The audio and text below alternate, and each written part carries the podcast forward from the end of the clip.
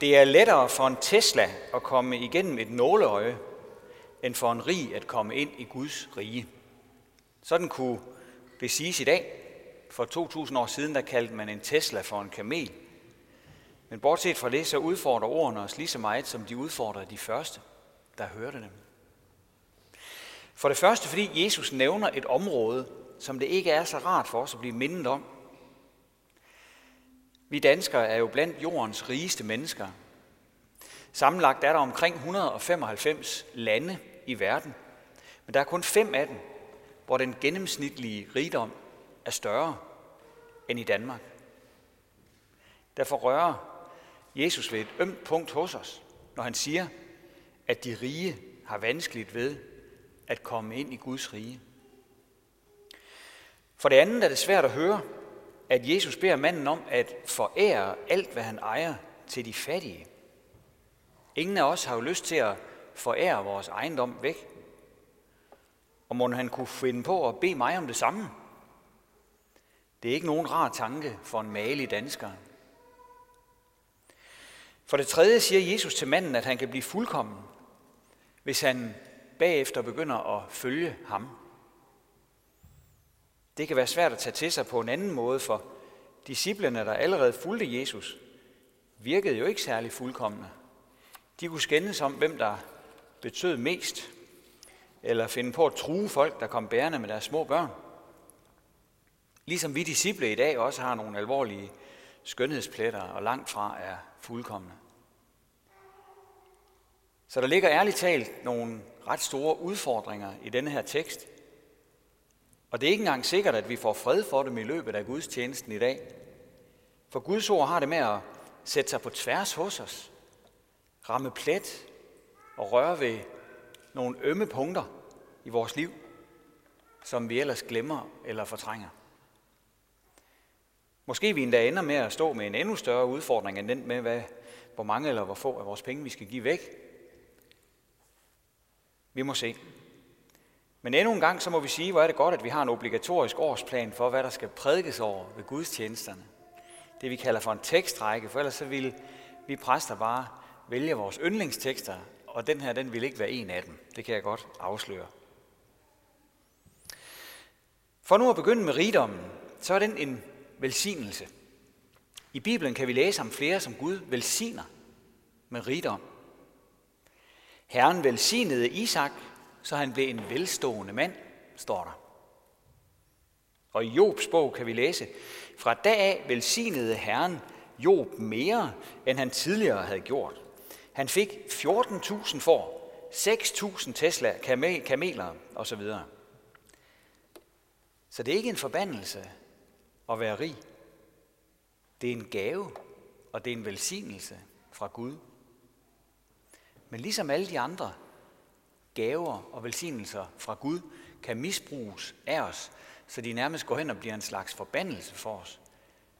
Sådan kan det også ske med rigdommen. Det er ikke Guds skyld. Det er vores egen skyld, når det sker. Det sker, når vi elsker gaven mere, end vi elsker giveren af gaven. Timotius, ung præst, han får en instruktion i det første brev fra Paulus. For kærlighed til penge er roden til alt ondt. Drevet af den er nogle blevet ført bort fra troen og har voldt sig selv mange smerter. Her har vi den vigtigste advarsel, som Bibelen giver, når det handler om rigdom. Vi er vist vant til at sige, at det er ledigang, der er roden til alt ondt. Men det er ren og skær bibelforfalskning, når man siger det. Ifølge den hellige skrift er det kærligheden til penge, der har dette her øh, kæmpemæssige, ondskabsfulde potentiale i sig.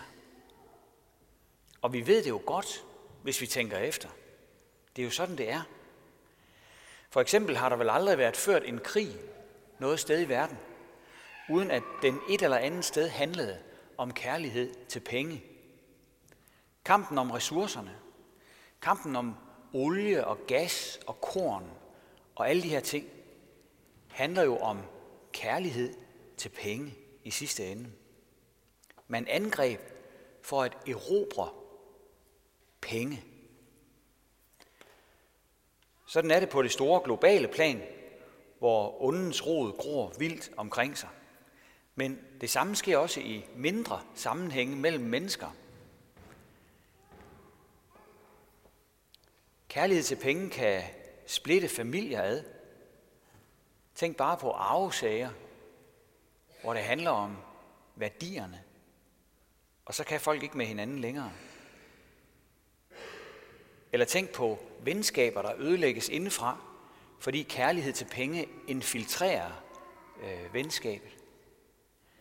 Kærlighed til penge er ligesom en, en invasiv plante, øh, som ikke burde være der, men som pludselig er der, og så breder den sig med lynens hast og skyder sine ødelæggende rødder ind i bygninger og rør og alverdens ting, og pludselig har den saboteret tingene sønder sammen. Kærlighed til penge kan vokse sig stærkere end kærlighed til venner. Så selvom penge egentlig er en velsignelse fra Gud, så løber de nemt af med os. Pengene kan også hurtigt komme imellem Gud og os, hører vi i dag. At elske dem har ført nogle bort fra troen, stod der. Det er godt nok alvorligt. Det betyder, at der er nogen, der er gået evigt fortabt, fordi kærligheden til penge tog magten. Det må jo få det til at løbe koldt ned ad ryggen på os og høre sådan noget. I dag hører vi om en rig ung mand. Han er kommet rigtig godt fra start. Rig i en ung alder. Det var ikke så dårligt. Men han mangler noget.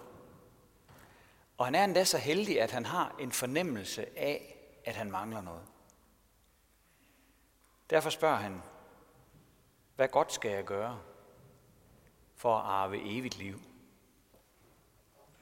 Det er jo egentlig et godt spørgsmål. Hold op, hvor ville det være dejligt, hvis der var flere mennesker i vores land og vores by, der spurgte om det, som var optaget af det. I dag der lyder øh, mandens spørgsmål jo næsten som noget fra et museum. For hvem kunne da finde ud af at spørge om det? Vi spørger hinanden om så meget andet. Øh, hvad er det bedste at investere i for tiden? Øh, hvornår må renten begynder at falde igen? Det vil vi gerne vide. Øh, hvornår er det klogest at lægge sin lån om? Men det mest oplagte, det er der ikke ret mange, der spørger til. Sagen er jo, at vores liv her på jorden i virkeligheden er ganske kort.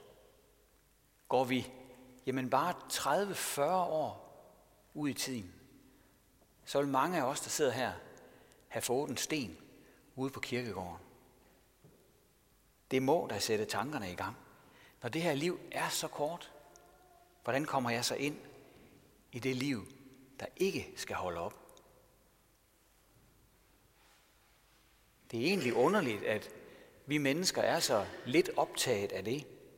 Især hvis vi har hørt en lille smule til Bibelen. For den gør det jo virkelig svært at være ligeglad med evigheden. Jesus siger meget direkte, at der ikke er nogen af os, der holder op med at eksistere, efter at livet her på jorden er slut. Han siger, at vi fortsat vil findes alle sammen i evigheden. Og vi vil enten findes i det evige liv sammen med ham, eller også vil vi findes i det, som han kalder for mørket udenfor. Uden for det evige liv. Ladt alene med os selv i mørket. Det var derfor, Jesus kom. Jesus han kom for, at vi skal have evigt liv, siger han. Han siger det højt og tydeligt, den ene gang efter den anden. Og så siger han også, at vi går fortabt, hvis ikke vi lytter til hans ord og lader ham frelse os. Så der står rigtig meget på spil. Dit og mit liv er ikke ligegyldigt. Dit og mit liv er dramaer med to mulige udfald. Og det er vigtigt for Gud, hvordan dit og mit liv falder ud. Så vigtigt, at han blev menneske for at hjælpe os det rigtige sted hen. Måske skulle vi sætte nogle store skilte op på tværs af Haderslevvej. Når du dør, hvad så? Eller som der står på nogle store bannere nede i de tyske byer i den her sommer. Jeg vil gerne tale med dig. Hilsen Gud. Manden, som Jesus taler med, han spørger efter det her. Og han taler med Gud om det, for det er vigtigt for ham. Han har arbejdet med at holde buden, og han mener endda, det er lykkedes. Han, han overvurderer sig selv, det gør han. For hvem kan overholde Guds bud fuldt ud? Måske har han en fornemmelse af det, for han ved jo, at han mangler noget, noget som hans penge ikke kan skaffe ham. Han mangler vidsheden om at, at nå frem til det evige liv. Den her frelsesvidshed, den mangler han. Og Jesus svarer, du skal give dine penge væk, og kom så og følg mig, hvis du vil være fuldkommen. Pengene, de stod i vejen for ham. De havde fået den vældige magt over ham, som de også kan få hos os. De var på vej til at koste ham det evige liv. Det var som når Jesus siger i bjergprædikenen, hvis din højre hånd bringer dig til fald, så hug den af og kast den fra dig, for du er bedre tjent med at miste et af dine lemmer, end at hele dit læme kommer i helvede. Det er godt nok en barsk måde, Jesus han siger det på. Hvad? Det er barskt. Hold da op. Men meningen er jo klar. Hvis noget får en bort fra Gud, så handler det om ligesom at, at afbryde forbindelsen med det, inden det bliver for sent. Og hvis, også hvis det er noget, som, som man har lige så kær som sin højre arm, så bryd forbindelsen med det. Og her er det altså pengene. Det kunne være andre ting. Det kunne have været sex. Det kunne have været øh, lyst til magt. Sådan nogle ting kan også tage magten fuldstændig fra os. Alt det, der kan gå hen og blive Gud i vores liv i stedet for Gud. Hos den her mand, der var det pengene.